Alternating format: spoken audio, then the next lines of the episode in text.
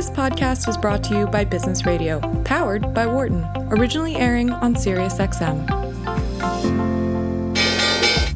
Welcome to our Behind the Markets podcast. I'm your host, Jeremy Schwartz. Alongside Wharton Finance Professor Jeremy Siegel, we tackle the latest market trends every week on Business Radio, powered by the Wharton School, SiriusXM, Channel 132. Our guest consists of experts like the world's leading authority on long-term economic growth, Bob Gordon. We will continue to see jobs created rather than destroyed. Former chair of the Federal Reserve, Janet Yellen. I mean, I don't think either of us ever expected that we would live through a financial crisis. Or even the head of the Digital India Foundation, Arvind Gupta. The reason that people are talking about India is massive digitization and financial inclusion that we have done over the last couple of years. Enjoy this week's show. Welcome to Behind the Markets here on Business Radio, powered by the Wharton School. I'm your host, Jeremy Schwartz, Global Head of Research at WisdomTree. My co host is Wharton Finance Professor Jeremy Siegel, author of Stocks for the Long Run and the Future for Investors. Please note I'm registered representative for Side Fund Services. Professor Siegel is a senior advisor to WisdomTree. Our discussion is not tied to the offer or sale of investment products, and the views of our guests are their own and not those of WisdomTree affiliates. We're going to have a really special show. We're going to be having a guest with us for the hour talking about quantitative modeling, some unique insights. He he has he's a sort of really interesting startup research firm, um, and we're going to talk to him for the hour. Um, but we have Professor Siegel from the beach in Anguilla. Professor, how is your return to normalcy? Out on vacation, out on the beach? Feels great. Um, it really does. Um, yeah, this was a delayed vacation from a year ago that was you know uh, abruptly canceled and. Uh, uh, it is welcome. And I have the feeling that others, in a matter of months, will be able to enjoy uh, similar outings as the economy opens up. Um, the market, uh, I would say, the beat goes on. Uh, listen, we we we mapped out this scenario, you know, eight months ago, and it's just unfolding very much as as as we predicted.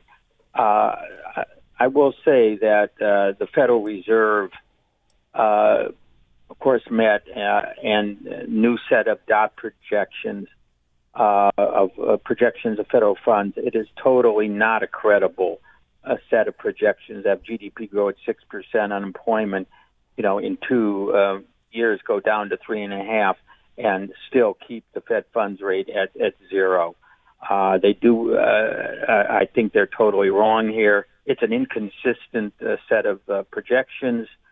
Um, uh, I think they're just revving it up, and um, uh, uh, the market uh, clearly uh, the next day, although it, it, it you know the ten year rallied uh, on the announcement and uh, the the news conference of uh, Chairman Powell.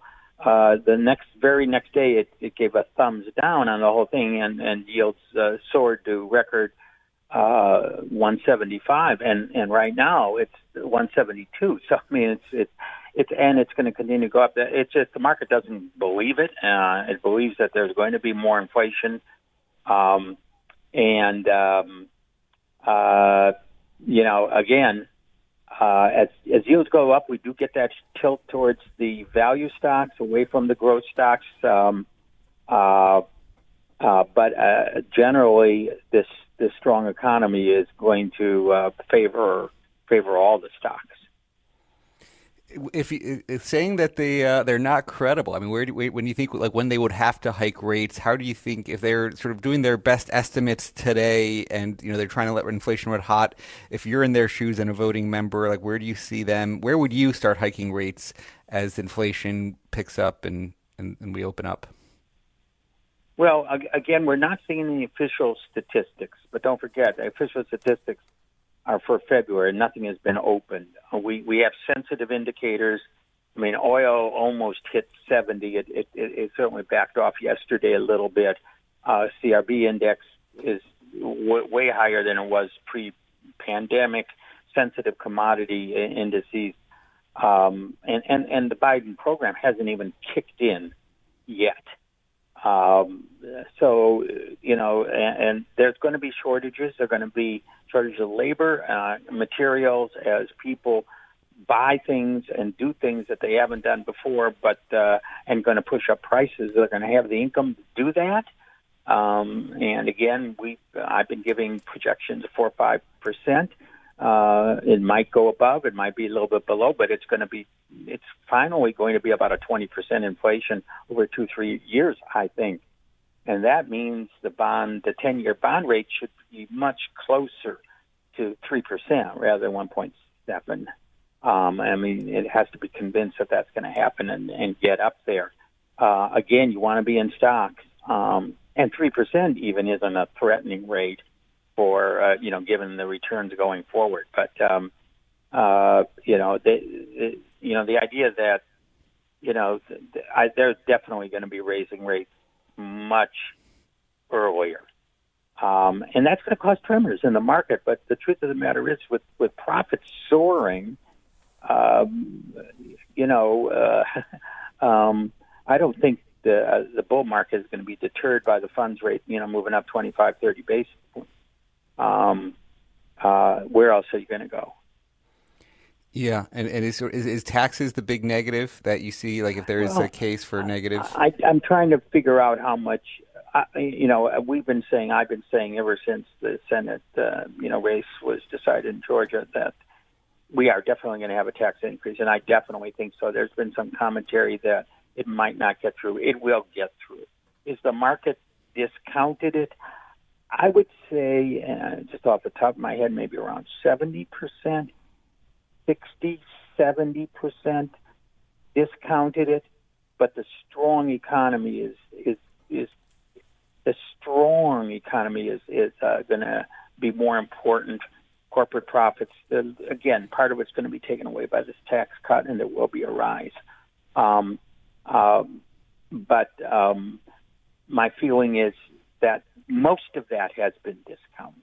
I think when you know it's going to be quite a few months before it gets in, and uh, we, we want to see it in the employment data. As time goes on, it looks more and more like it won't be effective until uh, most of it until 2022 at the at the earliest. Um, but I do believe there will be a tax increase, but it won't it won't be enough to derail this bull market. This bull market has another 10, 12, 15% to run. Then it flattens out. Um, and the run is going to be on, on the value stocks as it has been for the last six months. Well, so one final question. You know, the, one of the narratives has been with the rise in rates, you're all of a sudden seeing this concept of duration applied to equities, and you've got the tech, you know, to your point on higher rates is causing the reopening trade. Yet there's also been some pressure on quality or higher dividend stocks selling off on bond proxies, which are the lowest duration. It's like kind of this kind of weird thing. Mm-hmm. Any anything there that you would say on, on yeah, how to well, think about duration? It's actually interesting because the you know this the the narrative. Um, used to be that there was the dividend paying stocks that were going to be most hurt um, and and the growth stocks they didn't care uh, very much. Now, of course, as everyone says, well, you're discounting long-term earnings. Uh, you know, it's like the you know 30-year bond versus a 10-year bond. Interest rates go up, it's going to affect the 30-year bond more. Uh, so as a result, the narrative has shifted. The growth stocks are going to be hurt more than the value.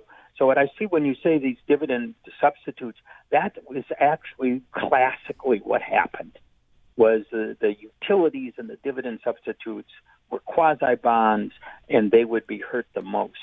Um, so there's, they still have, I think, a little bit of that residual uh, implication. But again, um, as as uh, my research has shown, as our research has shown, you know, through inflation, the, the dividend-paying stocks beat inflation. In other words, they raise their dividend more than inflation raises. And of course, standard bonds can't do that. So, uh, you know, my feeling is is that there's going to be a little bit of a proxy feel there. Um, uh, it used to be the way it, w- it worked completely, um, um, but uh, again, the profit surge that we're going to be getting in virtually all the stocks is uh, going to be the dominant feature. Well, Professor, uh, I want to let you get back to the beach. Uh, I will say, you know, we haven't been downtown for dinner ourselves like in a year. We went to Via Locusta on Locust Street last night. It was uh nice to get downtown Philly. Well, it, it, it certainly is. I think we're all looking forward to to, to this opening up, and uh, it's uh, it's it's going to be a very good year. Yep. Have enjoy the rest of your vacation. We'll we'll see you back next week. Certainly. Bye. Um, you know, we're going to be talking for the rest of the program. We've got Warren Pies of 314 Research. Um, Warren uh, just started 314 Research. It's a, a, sort of new research provider. We uh, at WisdomTree have become one of his very early clients. I've been impressed with what he's been putting out. We saw it on Twitter first, and a lot of interesting charts and research on some of the major asset classes. Warren, thanks for joining us on Behind the Markets. Well, thanks for having me, Jeremy. Appreciate it.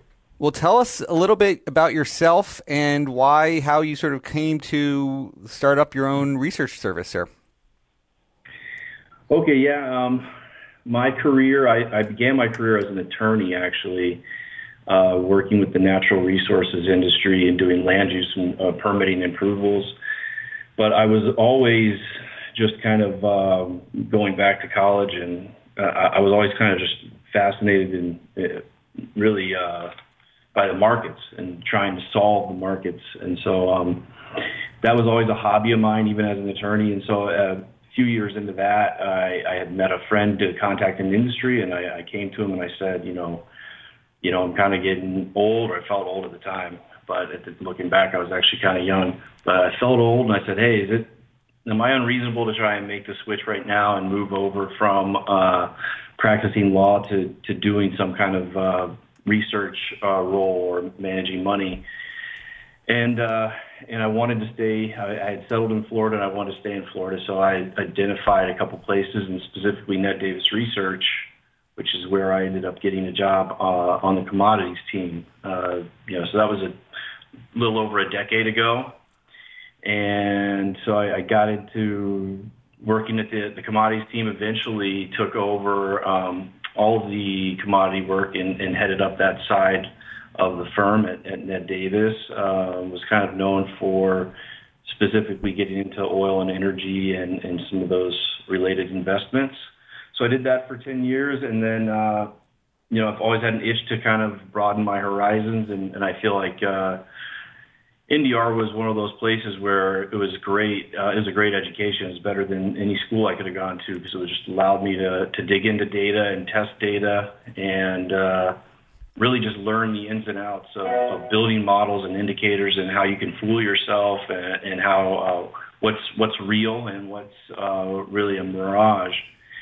And that was just an, an awesome education. I'm, I'm very grateful for. Uh, then late last year uh, NDR decided they didn't want to cover, uh, have a dedicated energy, oil, commodities uh, role, and so we parted ways. And that was actually okay with me, and actually uh, something that I welcomed that next step in my career. So I had a, a couple former colleagues at NDR and had reached out to them and said, let's uh, let's do this.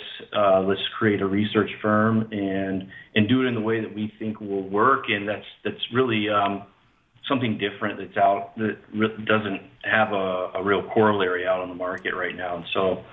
My my main partner Fernando Vidal was uh, worked with me at NDR for a number of years, and then he left and and studied um, got his master's in machine learning and really attacked that side of uh, uh, of data science and became a data scientist, moved out to Silicon Valley, worked there for a number of years, and we've gotten together. And so we're the two core founders, and we have some other people who've come along and are, are helping us out. And so our goal is to take this this um, you know macro traditional macro research and, and really just add this next level of uh, weave machine learning into it and you know, make sure that what we do is as honest and rigorous as possible and prepare ourselves and our clients for uh, what we think is going to be a, a 40 year future or 30 year future that's going to look much different than the last 40 years. You know, every model that's built at this point in time is running a back test off of a period where rates have fallen consistently.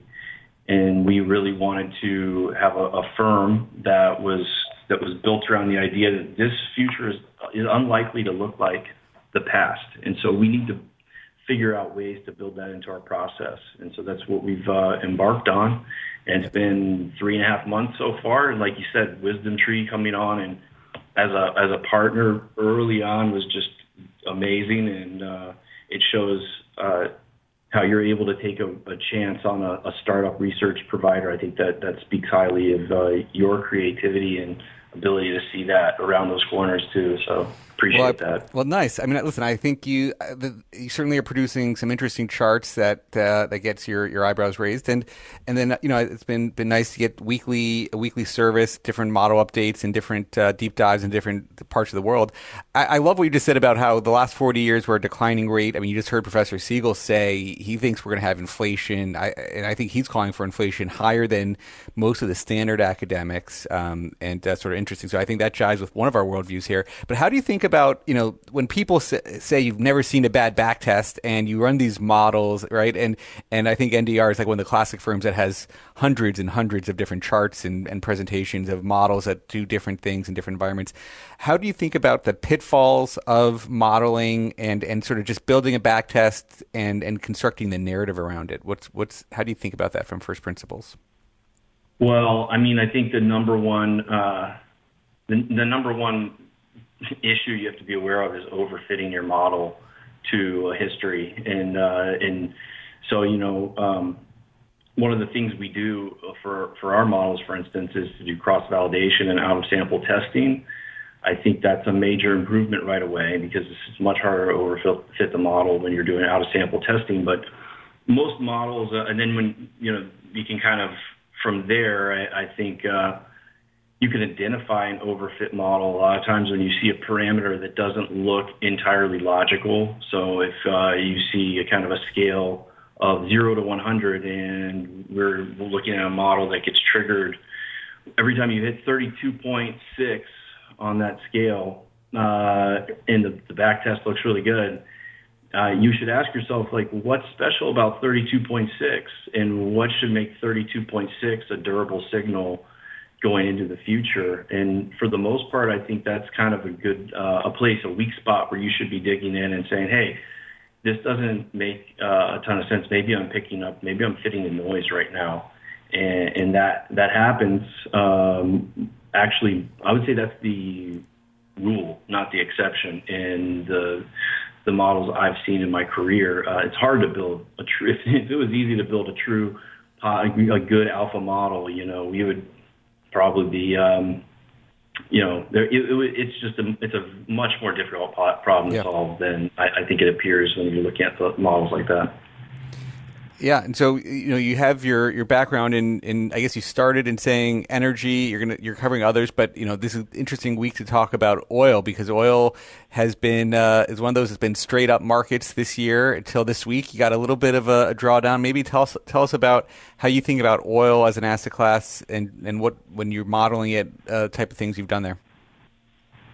Yeah, we we have a model. Um, our model for, crude oil, it's again, it's it's taking the um, the years of work and study that I've done in that space, uh, and uh, been applying again some of those machine learning uh, properties that my partner specializes in, and I think it's a really a really great framework for viewing oil. With that said, we've been this model's been neutral on on crude for really the majority of this big post-vaccine rally. And, uh, you know, a lot of times, um, to be totally honest, my partner will call me or talk to me and will say, hey, you know, are you worried about the model being neutral in the face of this big rally? And to be totally honest, no, I'm not. I, I you know, I've that's how I've seen the market personally. I don't think I would have been in a much different place than the model over this. Uh, you know, and I would have been. I guess that makes me wrong in some ways. I wasn't going to be short the market, but not didn't want to really be bulled up long either. And the reason for that is, is, is this a really a false market right now in oil? And it's another reason why, you know, I heard Professor Siegel, I respect his opinion uh, a ton, uh, talk about inflation. But anytime you start putting mapping oil prices right now into your inflation equation, I think you have to realize this is still an impaired market. Uh, we haven't seen travel come back. There's a massive hole in demand. We're still well below um, global demand on crude oil from pre-crisis levels. So we're at pre-crisis prices, but not pre-crisis demand levels. And the whole way we've gotten there is by OPEC just continuously tightening the screws on on the supply side, and, and it's been the right move for them, I believe. Uh, but that that what that does, and it shows up in some of the indicators I look at. We can we can go through those. But what the what OPEC does when they tighten the supply side that much is they they create this illusion of tightness in the market, and that's what we've seen. You know, inventories have drawn down uh, outside of this this period of, uh, crazy freeze in Texas. Uh, you know, we saw U.S. total petroleum inventories move lower consistently during this post-vaccine rally, which you should take as a positive if you're building a crude oil model or view out on, on oil. One of the things I like to look at is the physical market, and, and you can define the physical market in a number of ways: crack spreads, um, key differentials. Uh, one of the things I like to look at though is curve shape, and so we saw the curve go from a record uh, super contango back in spring of last year at the height of all this. We had the OPEC war, we had the lockdowns, all that stuff. Well, we finally stopped the market up, and OPEC keeping the supply tight has moved that curve into really a steep backwardation. And what that means when the when the curve's in backwardation and you see near months trading higher than out months um, on the curve, it's just the market's incentivizing all that oil that's been stored to come out of storage and onto the market. It's the easiest way to see that on a current supply demand basis, the market is uh, it, there's there's a deficit in favor of uh, demand. Demand's outstripping supply, and so we need those marginal barrels to come out of storage and fill that gap. So backwardation, the curve in general, is kind of the traffic cop for the crude oil market. And when you see that steep backwardation, it tells you that we are in deficit. We're currently in deficit now. With all that said, we're in deficit because uh, OPEC has record spare capacity. They're holding a, a lot of crude off the market. And this is not a sustainable situation for their budgets or for the world in general. So this oil is coming back online. This is just like a this is going to be a, a, dark cloud that hangs over the market until we start to normalize. And so this is why um, I look at the the calls for a super cycle and the ultra bullish positioning that uh, a lot of the I see a lot of people on Twitter, like you said, and like just people I, I interact with who want to play the oil and energy market. They'll buy the low quality names and, and get that extreme beta to the trade I, I've ne- I haven't been in that place. The, the trades I've recommended to my clients during this period have been what I think are stocks that you can own through the full cycle and uh, stocks that are conservatively priced and are good deals And when you're talking about mid 50s crude oil versus uh, just you know out of the money call options on higher crude oil prices, which is what a lot of these hmm. crappy shale players are you know at this point in time. Very interesting. We're, we're talking with Warren Pies, who's founder of 314 Research, brand new uh, research provider, does a lot of work on, on commodities modeling. So, Warren, let, us you know, you, you, talked about machine learning in addition to these other factors. So, if you go, just let's let's sort of wrap up the oil model for a second. So, you, you talked about inventories, you talked about positioning, you talked about the producers and then this curve shape and sort of the curve shape changing with some of the more interesting charts you, I've seen from you in terms of, of, of, putting, you know, like basically a trading strategy around what do these things do and, and tie that to a view. How do you then wrap machine learning around all that to come up with a, a final 314 model for, for crude? Yeah, so to be like a, a put a real fine point on it, we have four components that are reside inside our model, right? And these components are built with we don't just throw stuff against the wall and see what sticks. We have a, a really strong knowledge base for these markets, and that's why I think it's important to combine the qualitative macro analysis with this, you know, rigorous uh, quant stuff. So, you know, we take my knowledge of crude oil, which is that we four components matters. Four major components matter. Inventories, that's your scoreboard for supply and demand. You know, is, is oil going into or out of an inventory? Physical market, which, you know, the primary driver of physical market in our model is curve shape and differentials, okay? Uh, technicals, which is just price action. One of the things I've always said in my career is you want to build conviction through fundamentals, but manage risk through technicals. And so you always have to have a technical overlay, even if you're someone who thinks it's voodoo. I think it's important. Um, keep you from getting in trouble. And then positioning, which is really, I look at positioning. That's your um, I look at the managed money positions in the futures market. Those are like hedge fund CTAs. It's your fast money. It's been a great signal. I put that chart out on Twitter from time to time. And one of the things, one of the reasons why that model stayed neutral through a lot of these months is that the positioning is, is actually pretty lopsided in favor of long positions versus short positions in the crude oil market. And historically, uh, you know, this gets this makes the market vulnerable. So when you see like a eight or ten percent, you know, quick washout in the market, uh, to me that's not t- too surprising given where we're at in positioning. So in order for me to get more constructive, what I want to see is um, get us a little farther along in the in the recovery, and but more important than that, shake out some of these long positions, build in short positions. Uh, it gives you a fat pitch, and we haven't gotten that fat pitch despite this this this really nice rally. And so we take these four components. Each one is has their own model. We apply uh, some machine learning techniques and you know the algorithm selection and testing on that. I, I leave that to Fernando, the part my partner that I work with, and, and then we wrap it up into uh, one master model and, and do all of our testing and cross validation so that it's all out of sample. And so if you see a back test, for instance, on our crude oil model, that entire back test is fused together out of sample returns. So no overfitting whatsoever in that in that back test, and I think it you end up with, uh, in my opinion, it's the it's the best uh, crude oil model that's out uh, in the uh, independent institutional research space. That's uh, that's interesting. We're, going to be watching it and and, and keeping our eyes on it. Um, is there is there some well? one of the things I, I love the, the, the the comment you made just on on build your views on the fundamentals and, and test it with these technicals. Uh, and that's one of the areas where you've applied also momentum is well it's one of the factors that has been in, in vogue a lot. We're going to talk a little bit about maybe in the second half of the program how momentum strategies are changing, but talk about how you've built um, some unique momentum technical strategies, how you think about momentum generally as a concept. I know you, you guys have some proprietary ways of looking at this. Uh, maybe sort of talk about where you're you're comfortable there. Yeah, for sure. Um, you know, like I think we'll probably get into it during the second half of the show. But one of the, you know, when you talk about momentum, ultimately what it boils down to is a simple rate of change. You know, and that's what that's ultimately the the heart of tr- traditional academic momentum factor.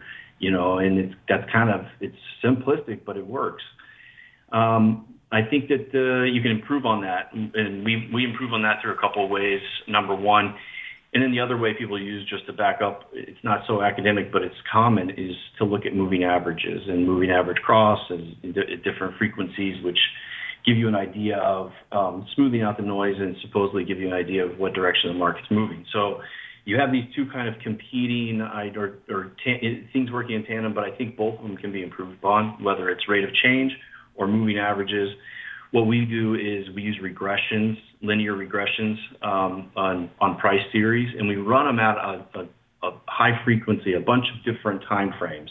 So the idea is to get this breadth of um, this momentum information through those regressions across a large swath of time frames. And we can go through, step through you know, 30, 40 different time frames for each asset class.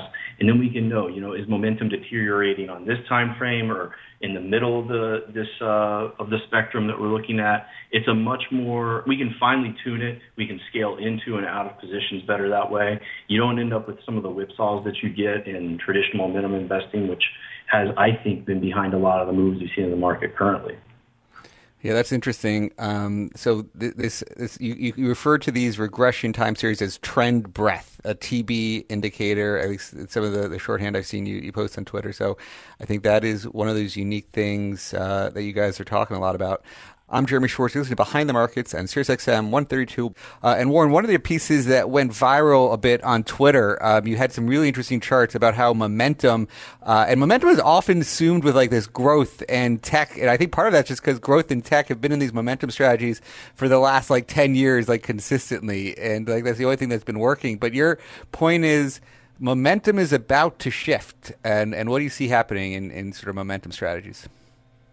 Yeah, yeah, absolutely. It's momentum's agnostic on the underlying security. It's just looking, like I said, at the rate of change of uh, of what's happened, the performance and price. So it can be uh, anything could be in there, whether it's a utility or a tech stock. They could be in the momentum strategy depending on how they perform.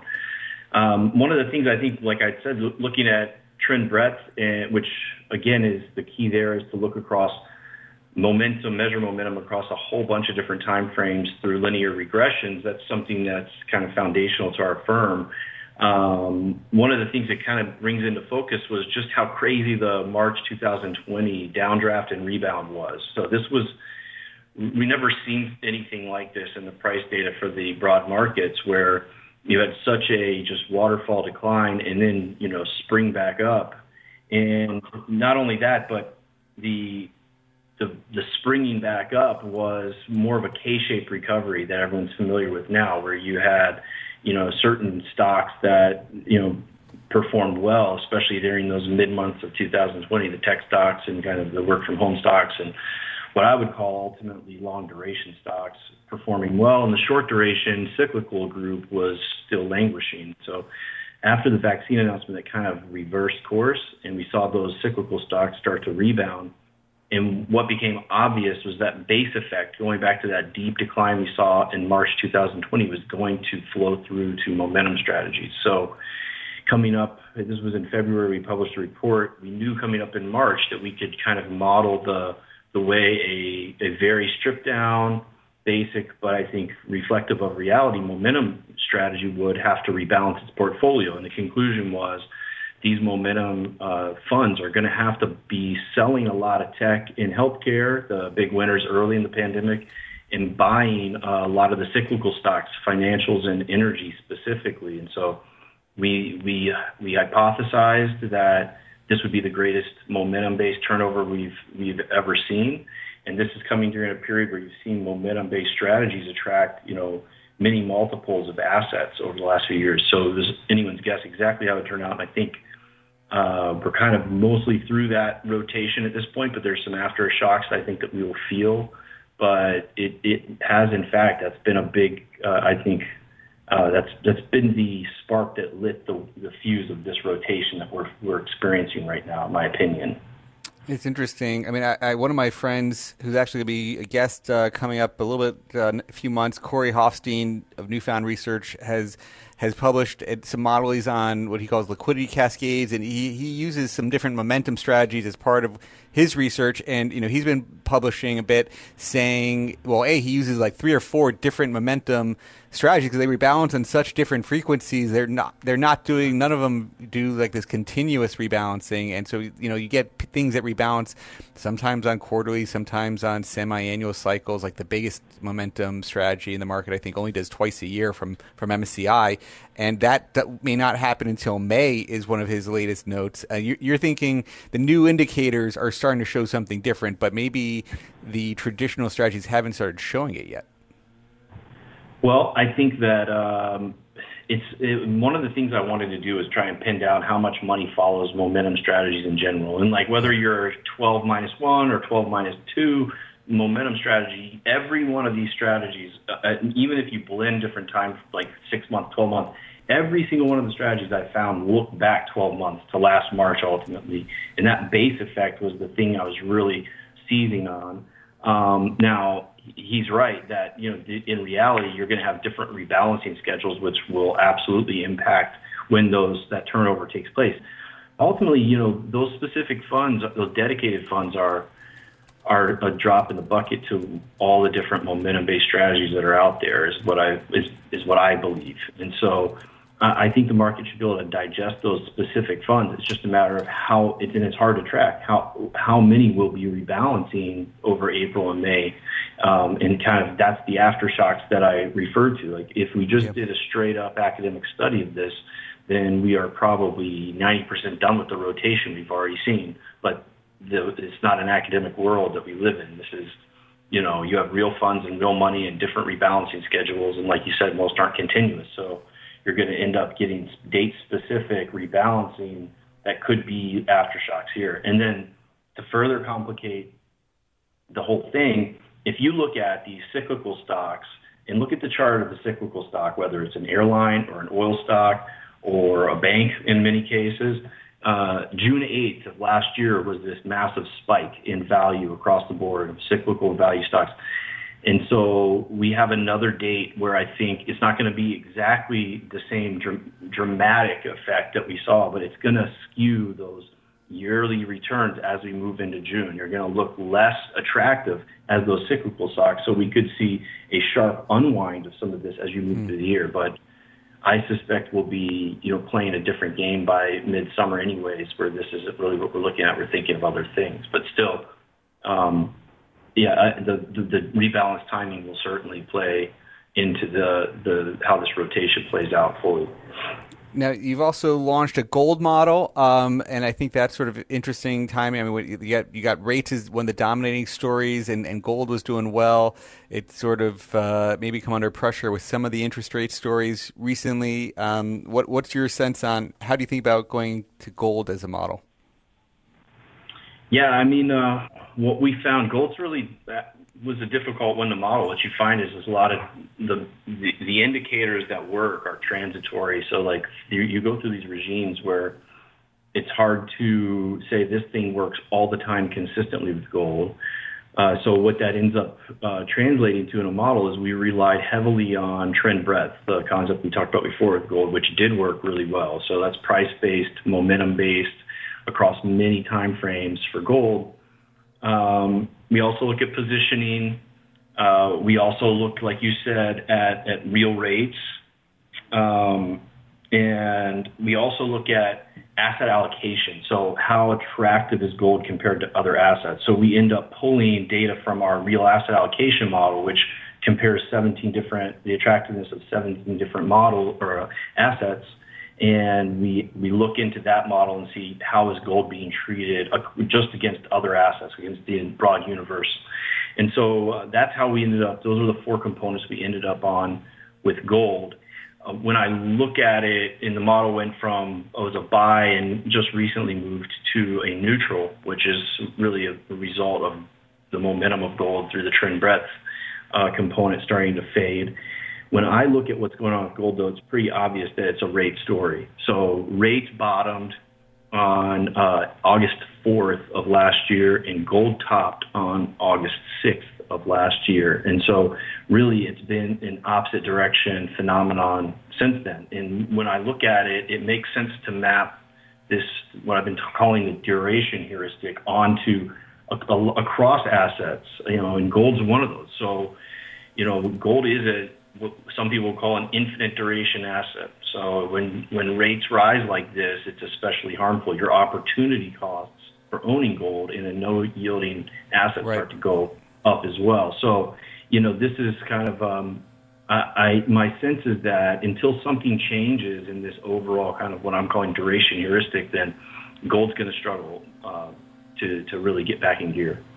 Yeah, it's interesting. I mean, I think I think you're right on on uh, certainly the topping and the bottoming of rates and, and the price that makes has, makes a lot of sense. I mean, you had the narrative on all the negative yielding bonds in Europe. You know, used to have this carrying costs because you know you got you earned interest in, in bonds and then you started having to pay interest to own bonds, and so gold didn't charge anything. You know, that was like a nice positive carry to not be negative. Um, and and you know, I, I but now there's this inflation narrative. Um, and you had gold do well during the 70s and 80s when you did have higher inflation. And you know, I think it's you know one of the questions is is will it do that? You know, I guess uh, you know you do still have real rates that are still negative, although it's trading. You know, with I, I see it definitely trading with rates. There's no question on that. Yeah, I mean, well, we've seen. So I think rates are kind of. This is a weird environment. That's why it's so. It, I I think the, the the quick answer to your question is I believe gold. I'm a secular. I want be secular secular bull on gold. I want to own gold for the long term. It's going to have a, I think, an important place in um, asset allocation strategies moving forward over the next decade or so. And I mean, when we talk about inflation, I think it's really a a timing issue, and that's what the conversation is really revolving around right now. Will we have? When will this inflation start to materialize? Um, I right now I kind of take the seems like it's hard always to judge consensus, but it seems like consensus is that inflation's like right around the corner. I don't really see that. And I think gold's kind of telling us the same thing. I think when we start seeing inflation move up, then by by that, if if inflation's moving up faster than rates, then you know real rates are growing more negative, which right. is positive for gold ultimately. But what we're seeing right now is nominal rates are moving higher, and the economy is still kind of just revving the engine, getting ready to to take off. And, and true inflation's not here. We've had, you know, a lot of, um, I think, inflation chicken littles. But at the end of the day, there's supply chain issues. Uh, there are transitory things that are re- left over from the pandemic, just like oil I talked about is a still an impaired market it's not a true inflation signal at this point in time. It's not. Uh, it, I can say that with confidence on the inflation market or on the oil market. So I think we're still a bit off in gold sending that signal, but over time it will materialize. And when it does, you want to have some gold in your portfolio. Uh, we're talking with Warren Pies of 314 Research. Um, and, and let's, Warren, talk a little bit. You mentioned sort of real assets as an input to your gold model. Maybe let's let's talk about that whole real assets allocation. I mean, sort of, you know, one of the st- standard allocations we've challenged here with Professor Siegel is the 60-40 and, and the negative real returns on bonds being a challenge. You've put together some unique things on a real asset model as well. You call it the RAA, uh, real asset allocation model. Uh, talk about how you built this RAA framework and what's going into it and, and what, what makes it unique. Yeah, I mean, this was like I said at the top of the show was you know I I thought if you're going to build a research firm for the next for the new generation of research firms, you better be ready to have a have an answer for asset allocators that are struggling with what I think is going to be a tough time going forward for 60/40 and what I think uh, the right uh, approach to, to solving that problem is is to open up your available asset menu somewhat. And so what we did is we, and obviously you want to be rigorous and, and exacting with how you build your model, but uh, what we did is we opened up our, our asset allocation model of 17 different assets, uh, and included in that are things like um, Bitcoin and gold, real estate. We have an entire real asset sleeve of that model. So you have traditional 60/40 is bond stock. We have bond stock, real asset, and cash.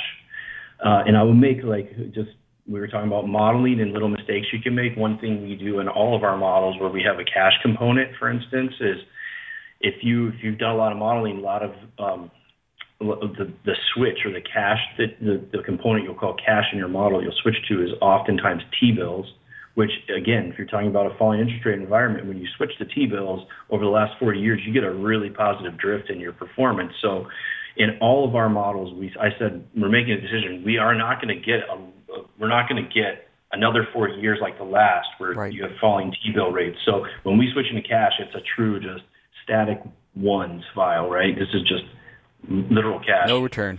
Um, What's that? No return. No return. Absolutely. You're not getting anything out of that. That's just a, a risk management position, right? So we take these 17 assets, including true cash, and uh, we we we rate them based on our trend breadth.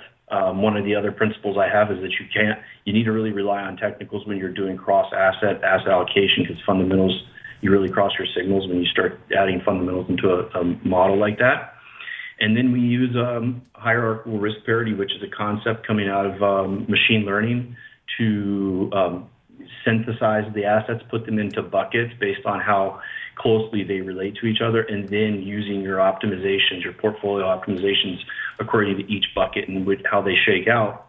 And the end result of all that is you have an opening to 17 different assets you have make sure that you're on the right side of uh, of the trends, that the major predominant trends that you want to be following, and you have really broad diversification in a smart way through these ML tech, techniques um, across all these assets. And so that's how we ended up building real asset allocation model. Uh, it's been live for about four months, and so far year to date, it's up 14.5 percent versus 60/40 model is uh, or 60/40 portfolio of bond stocks is up about 3% over the year. So this is just a few months does not make a model, but so far we're running the experiment real time and it's working for us.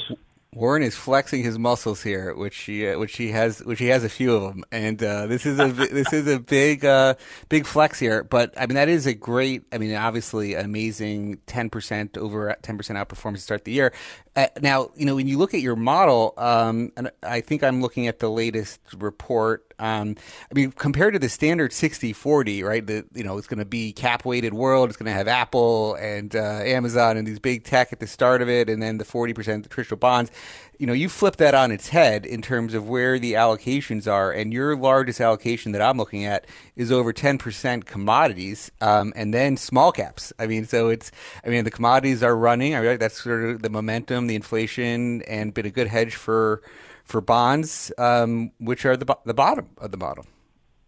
Yeah, I mean, we've had our government bond position was as low as 0.6% of overall portfolio of long-term government bonds. Uh, just it's now back up to about 1, 1.1%, I think, or or thereabouts.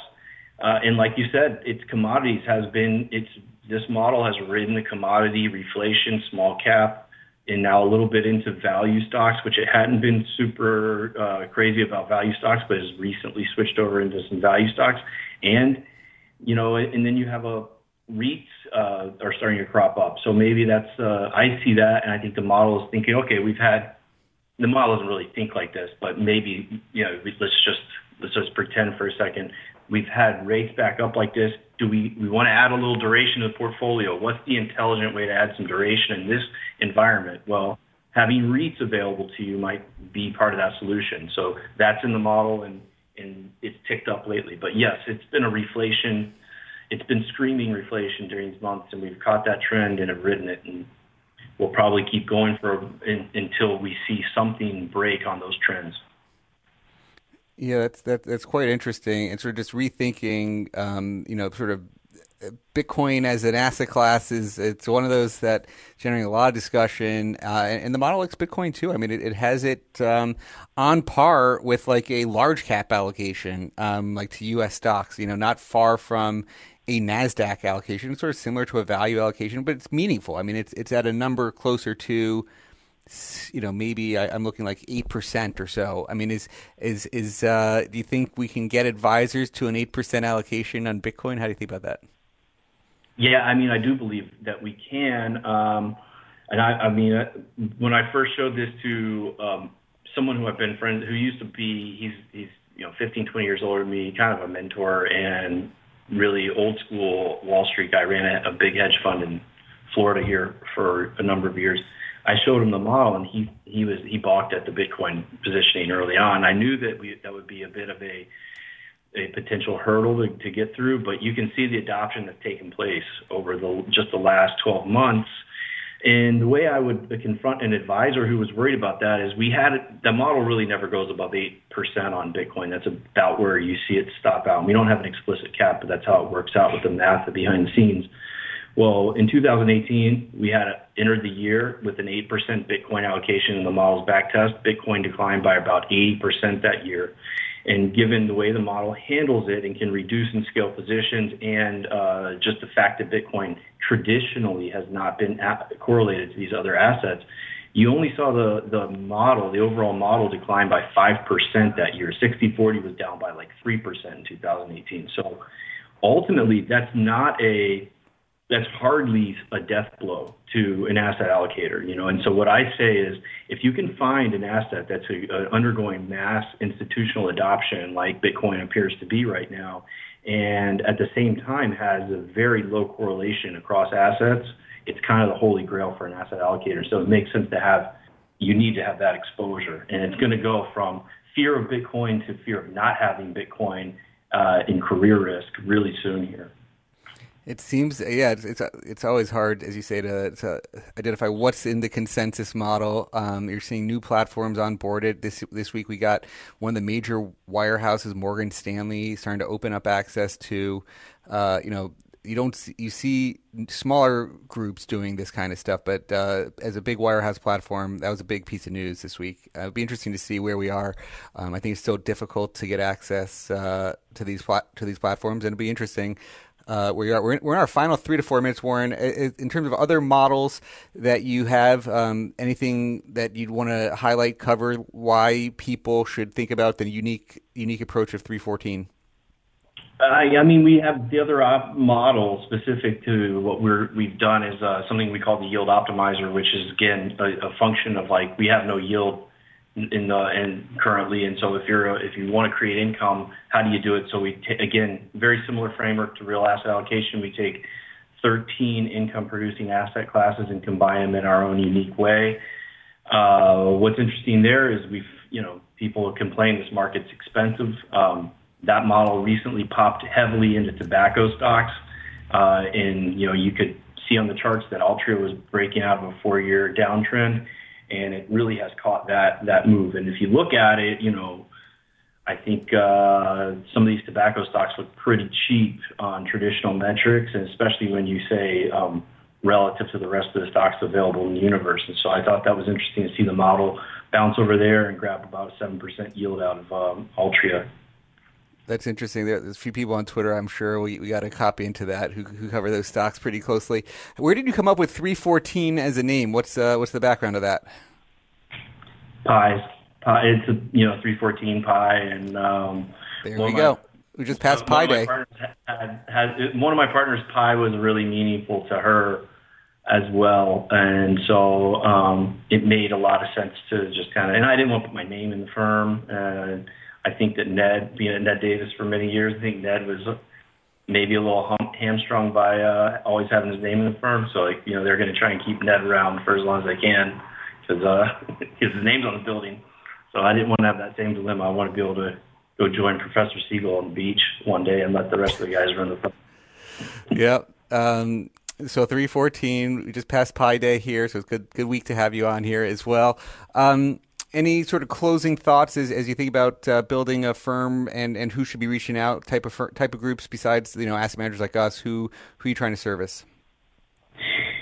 You know i i've been trying we uh, we're an institutional provider so we've had a lot of like unfortunately a lot of um, retail type of inquiries and i think they're kind of the the you know unfortunately you can't serve the entire market. So we are serving the institutional market. I think it's a sophisticated product um, and something that institutions and asset allocators could really benefit from.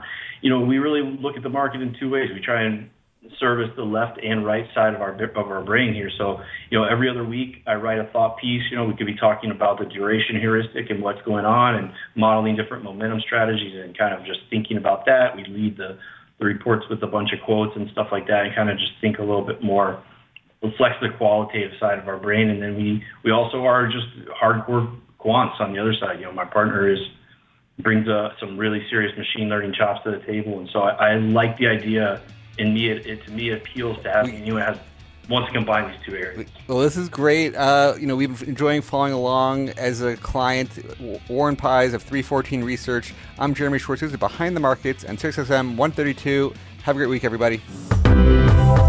Thanks for listening to the Behind the Markets podcast. If you want to learn more about WisdomTree, visit wisdomtree.com. You can also follow me on Twitter at Jeremy D. Schwartz. I'd like to thank Patty Hall for producing our live program on SiriusXM channel 132 and our podcast producer Daniel Bruno. Join us next week for another edition of the show.